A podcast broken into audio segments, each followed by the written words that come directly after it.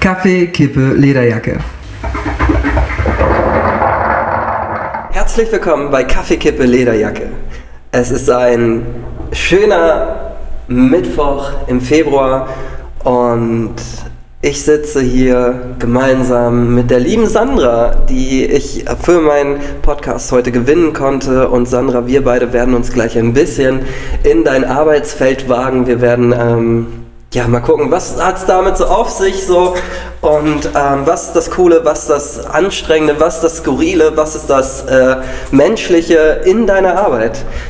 Sandra, ähm, Vorweg, hallo.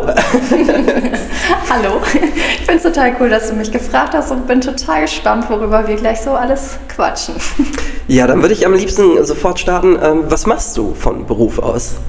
Ja, ich äh, bin Sozialpädagogin, Schrägstrich Sozialarbeiterin, ist ja inzwischen eins ähm, und arbeite in der sozialpädagogischen Familienhilfe. Sollte ich es gleich mal irgendwann abkürzen, weil das werde ich wahrscheinlich tun. SPFH nenne ich es. genau. Oder nicht nur ich, aber. Genau, das ist, glaube ich, ein gängiger Begriff, den kennen viele. Genau. Mhm. Was macht so eine SPFH, eine sozialpädagogische Familienhilfe? Mhm. Das ist eine gute Frage, die ich gar nicht mit einem Satz beantworten kann. Wir haben Zeit. ähm, ja, also vor der Situation stehe ich ja ganz oft, dass ähm, äh, ich mich bei Klienten vorstelle und ähm, da so eine Idee entsteht, oh, da könnte ja jemand mal vorbeikommen und da könnte mal eine SBFH eingesetzt werden. Und dann kommt auch die Frage von den Klienten, was ist das eigentlich? Ähm, man kann es, glaube ich, wirklich nicht so ganz runterbrechen, weil letztendlich ist das Jugendamt unser Auftraggeber und allgemein machen wir Begleitung und Beratung von Familien was aber wirklich sehr weit gefasst sein kann. Von wirklich Beratung einmal die Woche vorbeikommen und Beratung zu allen möglichen Lebensthemen. Ähm, wobei das Spezielle ist, dass wir Familien beraten. Also äh, Voraussetzung ist quasi, dass ein Kind vorhanden ist und dass es um Erziehungsthemen geht im weitesten Sinne. Aber von Beratung über Alltagsbegleitung kann das sehr viel sein. Mhm. Ähm, also das heißt, die komplette Spanne von, ähm, boah, mein Kind geht irgendwie nicht zur Schule oder boah, ich äh, weiß gar nicht, wie ich meinen Alltag zurechtbekomme. Ich weiß, also äh, ich, ich kann mir das schwer vorstellen. So, wo, wo fängt die Bandbreite an und wo hört sie dann irgendwann auf? Ja, ich glaube, genau das ist die Schwierigkeit, dass es da halt keine so ganz, ganz, ganz klaren Abgrenzungen gibt. Ähm, Was war es denn bei dir bisher?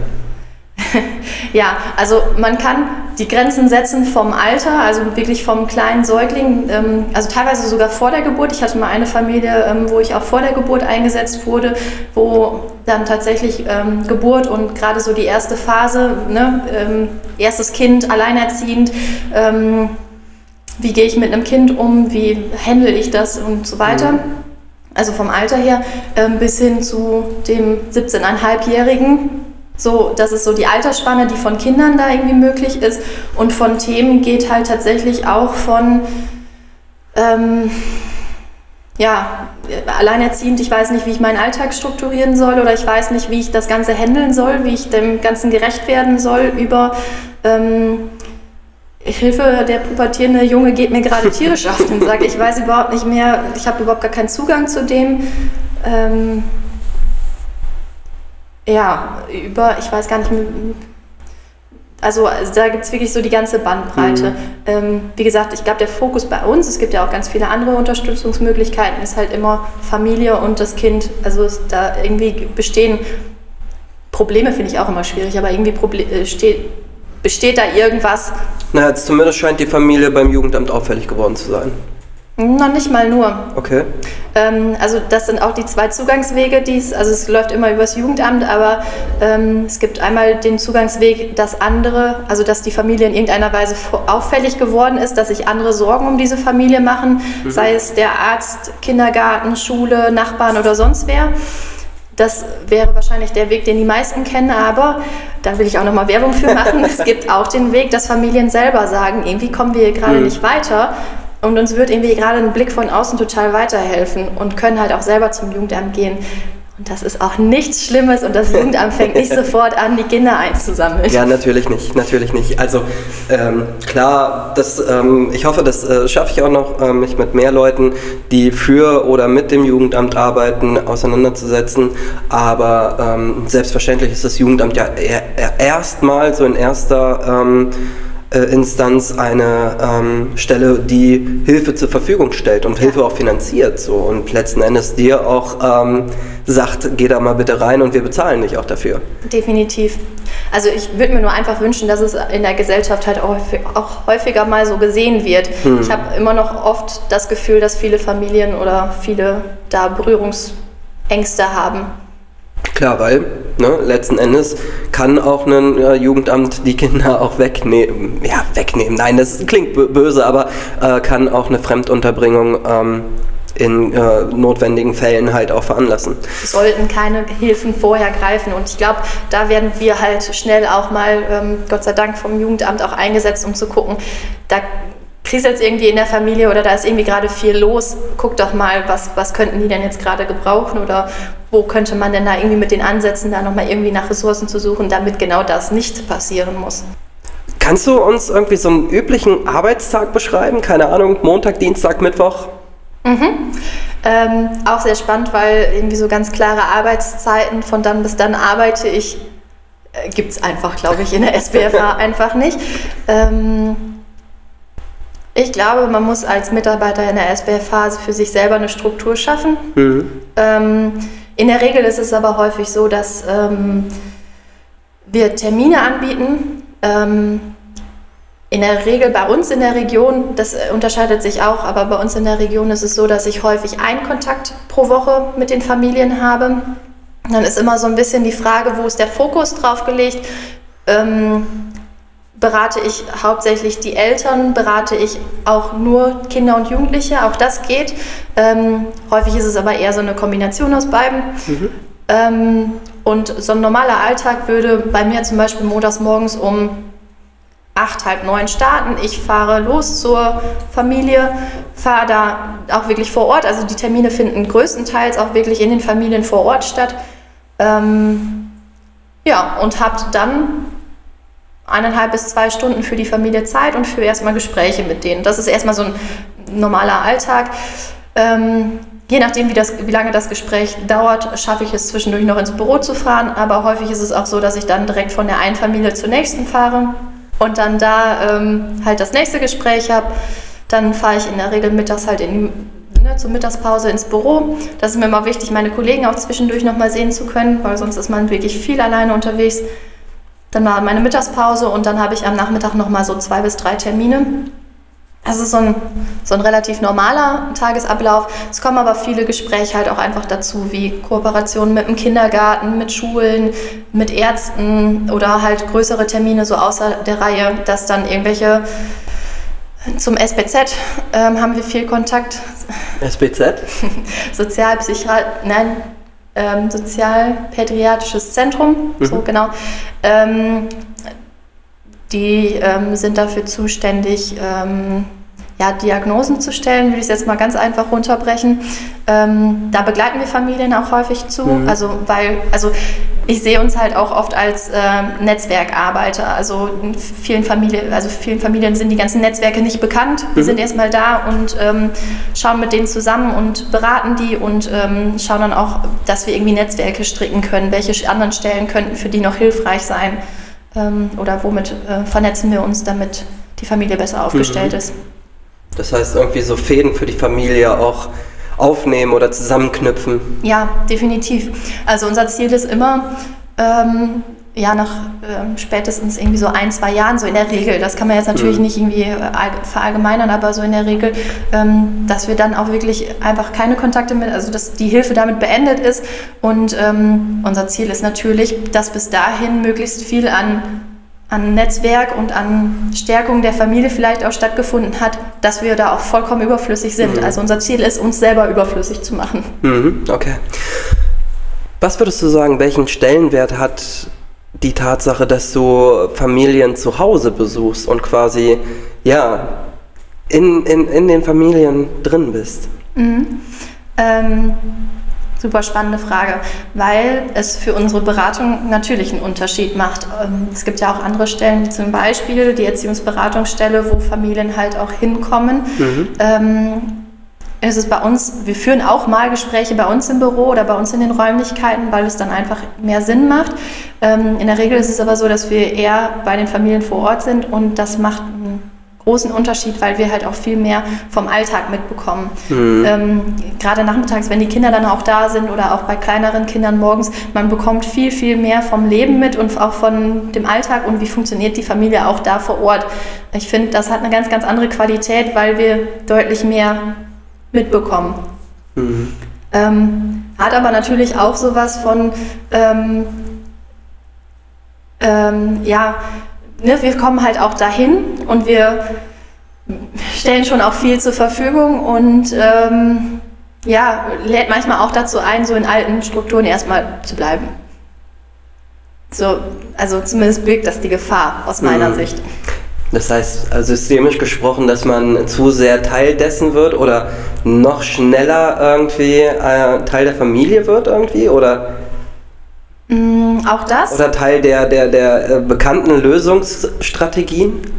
Ähm, ja, also die Gefahr besteht auch, aber ich denke auch dieses ähm, es zumindest besteht die Gefahr, ich will es nicht verallgemeinern, aber die Gefahr besteht, dass ähm, so in alten Strukturen einfach geblieben wird. Also so in, in, in dem Sinne von, da kommt jetzt jemand, der räumt für mich auf und ich kann aber währenddessen so weitermachen, wie ich das auch immer gemacht habe. Mhm. Ähm, die Gefahr besteht zumindest. Mhm. Hast du tatsächlich da auch schon mal das Gefühl, dass du ähm, ja irgendwie, weiß ich nicht, äh, aus einem ähm, Fall rausgekommen bist und dann das Gefühl hattest, so, ey, ganz ehrlich, was mache ich hier? Äh, bin ich jetzt hier die Hausfrau irgendwie oder die Haushälterin? Ähm, ich konkret äh, schon äh, mal äh, schon öfter. Die Frage, meine Güte, was mache ich denn hier überhaupt? Was, ne, irgendwie verändert sich hier gar nichts. Ähm, bin ich die Haushälterin, würde ich bei mir definitiv verneinen, weil das das ist für mich so, nee, das ist nicht mein Job. ähm, aber ich könnte es auch nicht ausschließen, dass, es, äh, dass andere Kollegen da vielleicht anders arbeiten würden. Ähm, ich glaube, genau das ist halt auch so ein, so ein Teil von Gefahr. Ähm, wenn man so nah dran ist, ist es halt schwierig, da so die Grenzen zu wahren, ab wo ist es denn die Verantwortung auch des Klienten und mhm. wo lasse ich ihn auch in der Verantwortung und wo nehme ich die Verantwortung ab. Das glaube ich, typabhängig.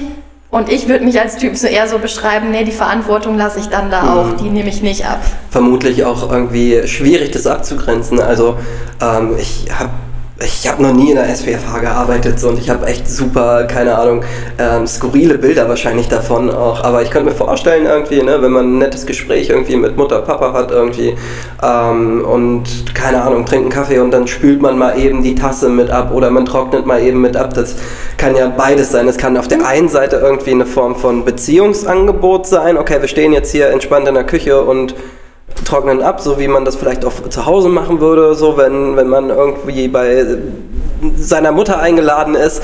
Ähm, und irgendwie die Gefahr, boah, ich fange jetzt hier an, irgendwie deren Haushalt zu machen, so das, was ja eigentlich auch nicht unser Auftrag ist. Mhm. Ja, spannend ist aber dabei, ähm, ich bin jetzt selber erst seit drei Jahren in der SBFH, aber ähm, ich habe viele Kollegen, die schon wirklich seit vielen, vielen, vielen Jahren in der SBFH sind. Spannend ist, wie SBFHs damals entstanden sind.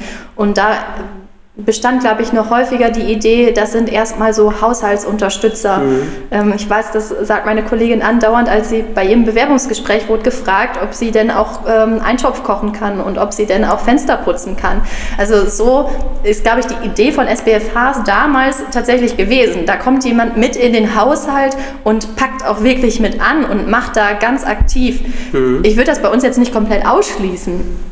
Also äh, wenn es jetzt irgendwie aus pädagogischer Sicht total viel Sinn macht, da irgendwie mit zu unterstützen oder kommen wir rümpeln mal die ganze Wohnung aus, würde ich das schon mit anpacken. Aber ich würde ihnen das nicht komplett abnehmen. Also ich hätte immer die Idee davon, ja, um Anfang mit dir zu schaffen, unterstütze ich dich da und mache das mit dir zusammen, aber ich werde es dir nicht abnehmen. Mhm.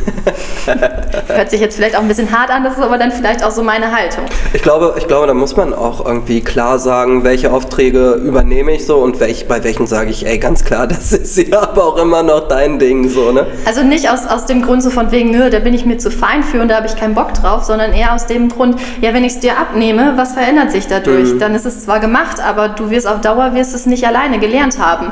Also da mache ich mich nicht überflüssig, das, was mein Ziel ist. Mhm. Mein Ziel ist nach zwei Jahren oder was auch immer oder nach einer gewissen Zeit, ähm, können die beruhigt sagen, boah, ganz ehrlich, Bleiben Sie mal zu Hause. Genau, reicht jetzt. also wenn das am Ende passiert, das hatte ich jetzt vor kurzem noch mit einer Familie, dann bin ich happy. Mhm. Dann ist alles gut gelaufen. Okay. Ja, ähm, keine Ahnung, so, äh, ich bin am überlegen, ob ich mir jemals bei einem Klienten, den ich so hatte, ähm, seine Wohnung vorgestellt habe. Was sieht man da so? Also ich könnte mir vorstellen, dass man wirklich irgendwie jede Menge Verschieden Verschiedenheiten einfach auch wahrnimmt in den Familien. Klar. Also ich glaube, das Klischee besteht so ein bisschen, dass ähm, viele Familien, die wir betreuen, ähm, vielleicht finanziell nicht so gut aufgestellt sind oder sonst was. Das würde ich äh, definitiv dementieren. Vollkommen falsches Bild. Ähm, ich, wir betreuen Familien oder beraten Familien wirklich, ja, durch alle, also durch alle Schichten, durch alles, also alles, was man sich vorstellen kann. Und dementsprechend sieht man natürlich auch unterschiedliche Wohnungen. Mhm. Ähm, also von dem Chefarzt mit der Riesenvilla, äh, über den Hartz-IV-Empfänger, über ähm, ja, ganz normal arbeitende Personen. Ähm, ja, ähm, ne, begleitet man da viele, viele, viele verschiedene Menschen und dementsprechend auch sehr viele verschiedene Wohnungen. Ähm, die gerade angesprochene Villa ähm, beispielsweise kann von außen total schick aussehen. Wenn man aber mal reinkommt, dann äh, ist auch spannend. ähm, genauso umgekehrt, auch eine ganz, ganz einfache Wohnung kann total liebevoll eingerichtet sein, auch mit wenig Mitteln. Ähm, aber auch eine Messi-Wohnung hat man schon mal gesehen. Also das sind dann auch wirklich so Extreme, wo man, ja, ne, hat man halt vorher noch nicht gesehen. Und da, also an eine kann ich mich erinnern. Ähm, wo tatsächlich Mäuse und Ratten durch die Wohnungen liefen, wo kaum irgendwie was ähm, ja, an Mobiliar da war und das, was da war, war verschimmelt. Das war natürlich ein sehr, sehr extremer Fall. Ähm, ja, aber auch sowas äh, mhm. sehen wir. Und ähm, wie war die Arbeit da in dem Fall? Also wie, wie gehst du dann da vor oder wie bist du vorgegangen? Ja, ähm, schon ein sehr spezieller Fall, ist natürlich auch ein Teil unserer Arbeit. Ähm, da will ich aber nicht mal den riesen Fokus drauf legen, weil das immer so ein Bild macht von, das ist ja, ja. ausschließlich unsere Arbeit. Aber natürlich gehört auch der Teil dazu. Ähm, ja, ich glaube, das war eine Familie, die wirklich auch ähm, ja, viele Probleme auf einmal hatte. Hm. von Trennung über regelmäßigen Drogen, Drogenkonsum ähm, Mutter war definitiv magersüchtig, die lag nur noch bei 32 Kilo, da war eigentlich quasi nichts mehr dran und mhm. dementsprechend halt auch die Kräfte. Da waren drei kleine Kinder, die war einfach mit allem in der Situation unglaublich überfordert. Ähm, wie gesagt, das war tatsächlich auch ein Messi-Haushalt. Als ich ein, da eingesetzt wurde, wurde die Wohnung schon einmal entrümpelt. Mhm. Ähm, vorher hätte ich es mir auch gar nicht vorstellen wollen. Ähm, die Mutter war tatsächlich in dem Moment einfach nicht in der Lage, die war mit ihren Kräften am Ende. In dem Moment musste tatsächlich dann auch eine Entscheidung getroffen werden und geguckt werden, wie kann man denn jetzt auch wirklich sinnvoll mit der Familie arbeiten. Und aufgrund ihrer fehlenden Kräfte ähm, wurde tatsächlich da auch die Entscheidung getroffen, dass die Kinder erstmal vorübergehend untergebracht werden, damit sie erstmal für sich wieder Kräfte mhm. aufbauen kann. Hat sie dann auch getan. Und ja, dann wird halt weitergeschaut. Ja. Ja, zumal mittlerweile ja auch immer mehr geguckt wird, dass äh, selbst wenn Kinder außerhäusig untergebracht werden, dass diese möglichst früh auch wieder zu Hause einziehen können, um diese langen ähm, Heimkarrieren einfach auch zu verkürzen. Genau. Also es ist eigentlich selten, dass wir dann ähm, irgendwie noch großartig viel von den Familien mitbekommen. Ähm, in dem Fall habe ich aber noch mal wieder was von der Familie mitbekommen und es ist heute tatsächlich so, dass die ähm, wirklich auch Unterstützung angenommen hat, viel an sich arbeiten konnte, deutlich mehr Kräfte hat und inzwischen auch zwei der drei Kinder schon wieder bei ihr leben und ähm, ja, sie gerade wieder mit Unterstützung ähm, da gerade wieder alles aufbaut. Hm. Ne? Also das, das kann auch ein Konzept von vorübergehend sein. Ja. Genau. Okay. Ja, was würdest du sagen? Ähm, ich glaube, du, äh, man, man weiß ja nicht, wenn man so die Familien zu Hause besucht, hat man natürlich irgendwie wahrscheinlich ziemlich viel sieht man wahrscheinlich ziemlich viel. Was würdest du sagen, was ist einer der Momente, der dir auf jeden Fall irgendwie am meisten im Kopf geblieben ist? Weil süß, weil skurril, weil äh, verwunderlich. Ja, mir fallen, fallen gerade irgendwie fast zu allen Beispielen, die du gerade genannt hast, von skurril über, meine Güte, wie süß. Also wird mir fast, glaube ich, zu jedem was einfallen. Ja, na bitte.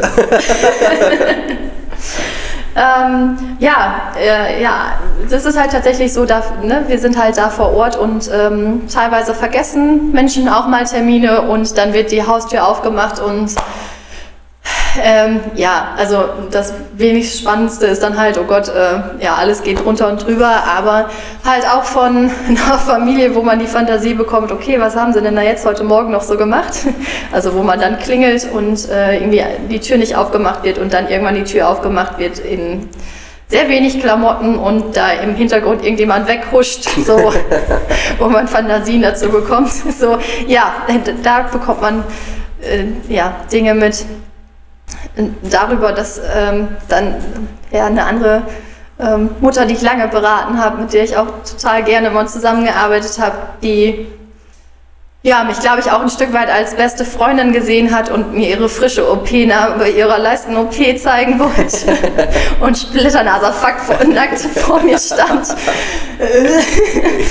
ähm, ach, über, also du lebst aber auch ganz, ganz viele tolle Momente einfach mit. Also muss dazu sagen, dass ich bei einer Familie auch äh, die Einschulung miterlebt habe, weil es der Familie gar nicht anders möglich war, ähm, sonst an dieser ähm, Einschulung teilzunehmen und denen war es dann auch ganz wichtig. Ne? Auch an solchen Momenten nehmen wir dann teilweise teil und da, da war ich total gerührt, weil ich gedacht habe, meine Güte, was für ein entscheidender und äh, im Moment für dieses Kind gerade und du darfst daran teilhaben und das Kind freut sich riesig, dass du da gerade beisitzt. Also ähm, ja, das hat wirklich so das ganze Leben von von Trauer über Leid, über Freudenmomenten, die teilen die echt, also teilst du mit denen dann. Ne? Also mhm. Also bist da auch für eine Zeit lang teilweise auch Teil der Familie, je nachdem, in welchem, äh, ja, in, in, mit welchem Auftrag du da bist oder in welcher Konstellation du da gerade auch mhm. arbeitest.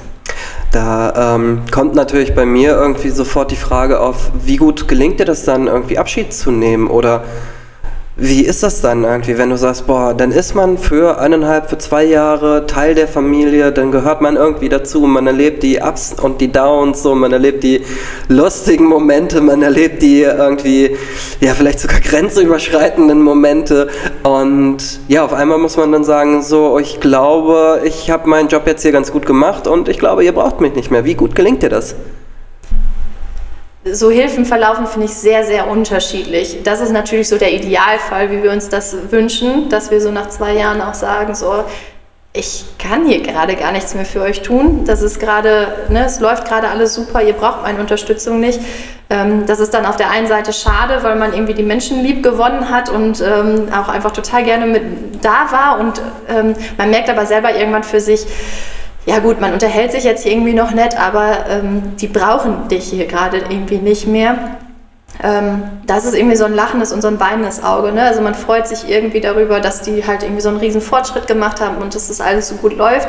Ähm, ist aber gleichzeitig halt auch traurig, so quasi um den Kontakt. Ähm, es gibt aber natürlich auch Situationen, wo ähm, wo es auch einfach schwierig läuft, weil Familien gerade irgendwie einfach nicht in der Lage sind, da irgendwie Unterstützung anzunehmen. Auch dann werden teilweise Hilfen auch mal für eine Zeit irgendwie einfach ja, abgebrochen.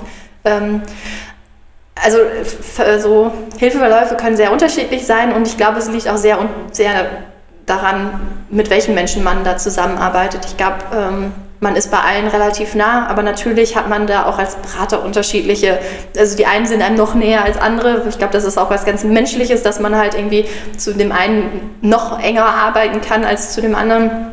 Und dementsprechend ist es auch unterschiedlich, wie man die beendet. Aber es ist schon immer so, boah, da haben wir echt ganz lange ganz viel und intensiven Kontakt gehabt und ich habe ganz, ganz, ganz viel auch von der Familie mitbekommen und alles und äh, ja, dann aber eigentlich kann ich sie immer ganz gut gehen lassen, weil ich immer so sehr zuversichtlich bin, boah, total toll, was ihr alles erreicht habt und ihr schafft das. Und ihr braucht mich gar nicht, weil ich finde das auch so ein Zeichen von, ähm, ihr braucht mich nicht. Also wenn ich noch weiter da bleiben würde, würde ich den eher signalisieren, äh, ja, nee, ohne mich mhm. geht das auch nicht. Okay, das heißt, ähm, eventuell dann sich auf äh, dann die Familie wieder abhängig machen von der eigenen Genau. Hilfe. Ähm, Gab es schon mal einen Moment, wo dir das nicht gelungen ist?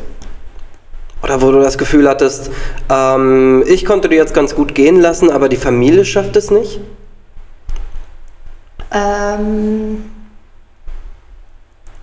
ja, wobei ähm, ich schon das Gefühl habe, dass das Jugendamt, der, also zumindest das Jugendamt, wofür ich arbeite, da sehr sensibel mit umgehen kann und da schon auch der Familie nochmal so die Chance gibt. Also es wird ja in Hilfeplangesprächen, wird das ja auch immer wieder reflektiert, so an welchem Stand sind die gerade.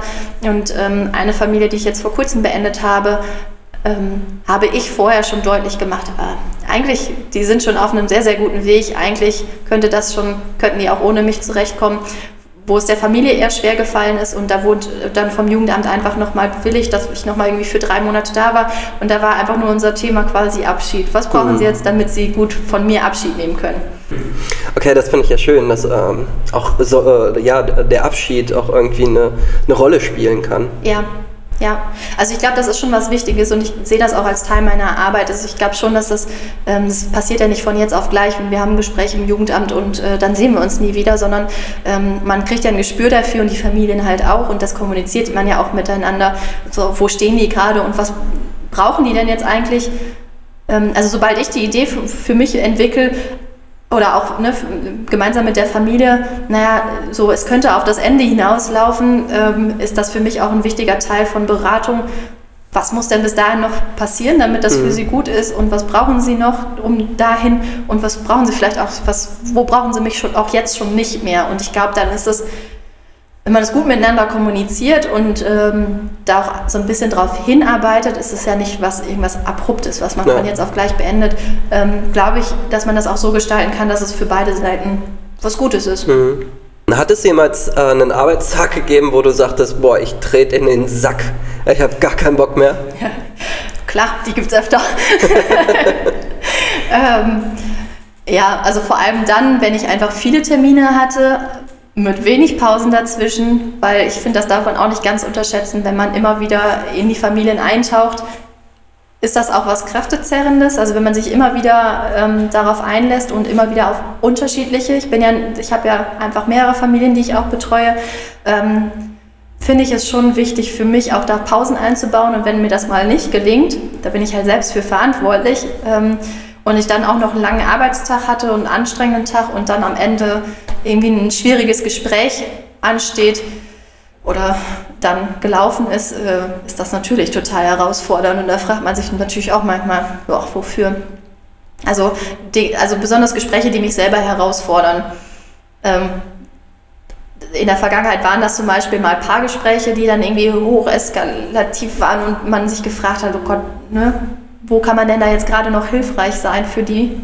Ähm, oder auch ein Gespräch, äh, an das ich mich erinnere mit meinem Vater, ähm, der mich persönlich sehr gefordert hat, ähm, der da so jetzt rückblickend vielleicht auch meine Grenzen nicht so ganz respektiert hat. Und äh, ja, also das sind dann so Situationen, die einen total herausfordern, wo man dann echt, ja, die muss man erstmal irgendwie für sich dann auch äh, verarbeiten.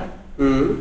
Ähm, du hast von Grenzen gesprochen. So, äh, Gab es irgendwie auch Momente, die vollkommen so über deine Grenzen hinweggegangen sind, dass äh, du gesagt hast, so, halt ab hier geht's nicht mehr weiter? Ähm, ja, definitiv. Also so, ich habe ja gerade schon mal so ein grenzüberschreitendes Verhalten, so wie zum Beispiel dann die OP-Narbe.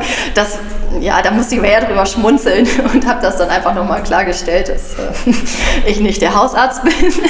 ähm, aber es gibt natürlich auch Situationen, ähm, ähm, ja, wie zum Beispiel jetzt diesen Vater, den ich da angesprochen habe, äh, der da sehr persönlich geworden ist und ähm, ähm, ja, dem ich einfach sehr deutlich gesagt habe, so da ist meine Grenze. Ähm, da ging es um einen Todesfall von einem Bekannten, den er zufällig auch kannte und diese Grenze hat er nicht gewahrt und Mhm. ähm, klar, da ähm, ja, bin ich dann auch in der Verantwortung, meine Grenzen da deutlich zu machen. Hat es auch schon mal sowas gegeben, wie dass du als, ähm, als Frau, die irgendwie in eine Familie reinkommst, dass du da irgendwie ja entweder in deiner Rolle als Sozialarbeiterin nicht ernst genommen wurdest oder weil du eine Frau bist, irgendwie nicht ernst genommen wurdest? Also hat so mit so, ja, Ablehnung gegen dich als Person, gegen dich als Sozialarbeiterin oder gegen dich als Frau zu tun? Ähm, spannende Frage. Ähm, man muss dazu sagen, dass es ähm, von dem Jugendamt, von dem wir beauftragt werden, oder zumindest von einem von denen, ähm, das Konzept gibt, dass wir uns ähm, bei den Familien vorstellen und die Familien sich uns aussuchen. Mhm. Ähm, ich glaube, damit umgeht man schon viele Abneigungen, weil also ich finde das eine sehr wertschätzende Art. Die Klienten suchen sich halt tatsächlich ihren Berater aus. Und ich denke, wenn da eine große Abneigung bestehen würde, dann würden die einen nicht aussuchen. Mhm. Ähm, also von daher umgeht man da schon mal viel, vielen Dingen einfach. Ähm, aber natürlich gab es auch schon ganz viele Situationen, wo vielleicht auch allgemein so die Beratung irgendwie nicht gewünscht war. Mhm. Ähm, also wo das eher so eine Empfehlung vom Jugendamt war, machen Sie das doch mal und ähm, ja, das eher so widerwillig angenommen wurde. Ähm, aber speziell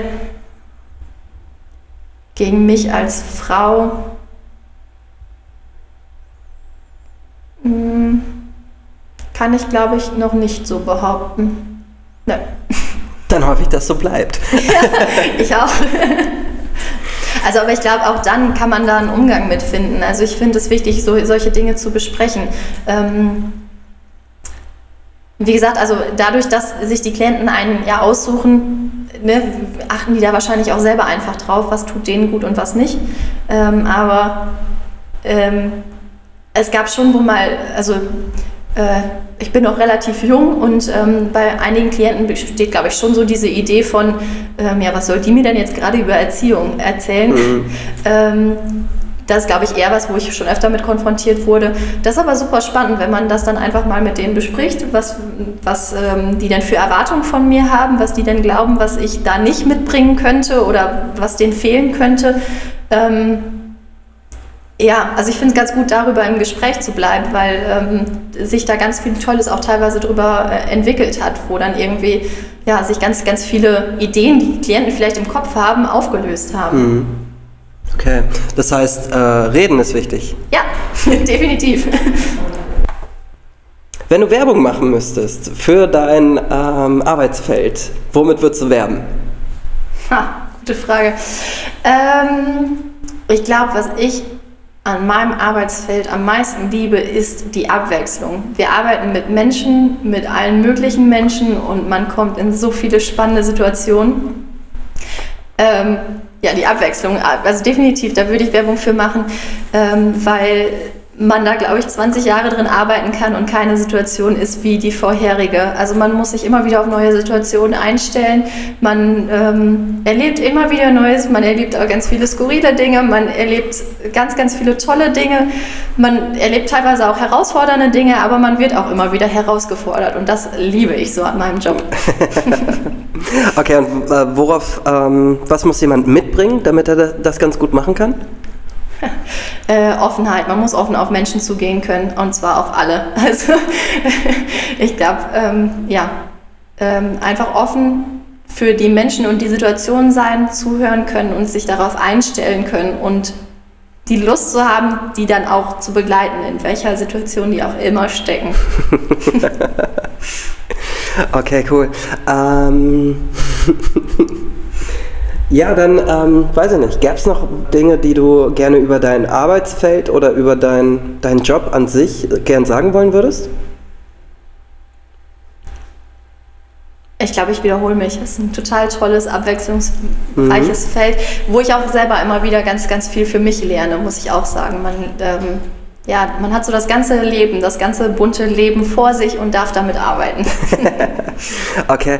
Ähm, dann würde ich gerne zur Frage kommen, ähm, Kaffeekippe oder Lederjacke? Trifft irgendwas auf dich zu? äh, witzige Frage, weil bis vor einem Jahr doch, Lederjacke, Mist. Hätte ich noch sagen können, gar nichts davon. Inzwischen trinke ich auch noch Kaffee. Ja, Mist. Kaffee und Lederjacke trifft auf mich zu. okay. Äh, ähm, und mal angenommen, ähm, du hättest die Möglichkeit, drei Forderungen an die soziale Arbeit zu stellen. Was würdest du gerne von der sozialen Arbeit fordern? Oder von zukünftigen Sozialarbeitern? Für die soziale Arbeit oder von Sozialarbeitern? Such's ja aus. Dann würde ich gerne eine Mischung aus beiden machen, mhm. wenn das geht. Also für Sozialarbeiter, dass der Job gesellschaftlich auch noch mal ein bisschen mehr Anerkennung bekommt. Ich finde, es ist ein super wichtiger Job. Ja, der finde ich in der Gesellschaft leider noch oft irgendwie unterschätzt wird und auch irgendwie äh, auch in der Bezahlung, aber auch ähm, in der Anerkennung. Das finde ich schade. Aber umgekehrt Forderung an die Sozialarbeiter, teilweise auch ähm, nehmt euch nicht immer zu wichtig. Wir sind eine ganz, ganz große Stütze in ganz oder können eine ganz, ganz große Stütze in ganz, ganz vielen Lagen sein, aber wir können auch nicht die Welt retten. ich glaube, das sind so die zwei wesentlichen Dinge. Ja. Mhm. Okay, das heißt auch nicht so einen Weltschmerz entwickeln irgendwie. Ähm, ja, ich finde, das hat teilweise was von Allmachtfantasie. Mhm. So, ähm, ich, ich rette jetzt die Welt mhm. und äh, wenn ich da hinkomme, dann helfe ich allen und so weiter. Ähm, also sich einfach manchmal nicht zu wichtig zu nehmen. Mhm, okay.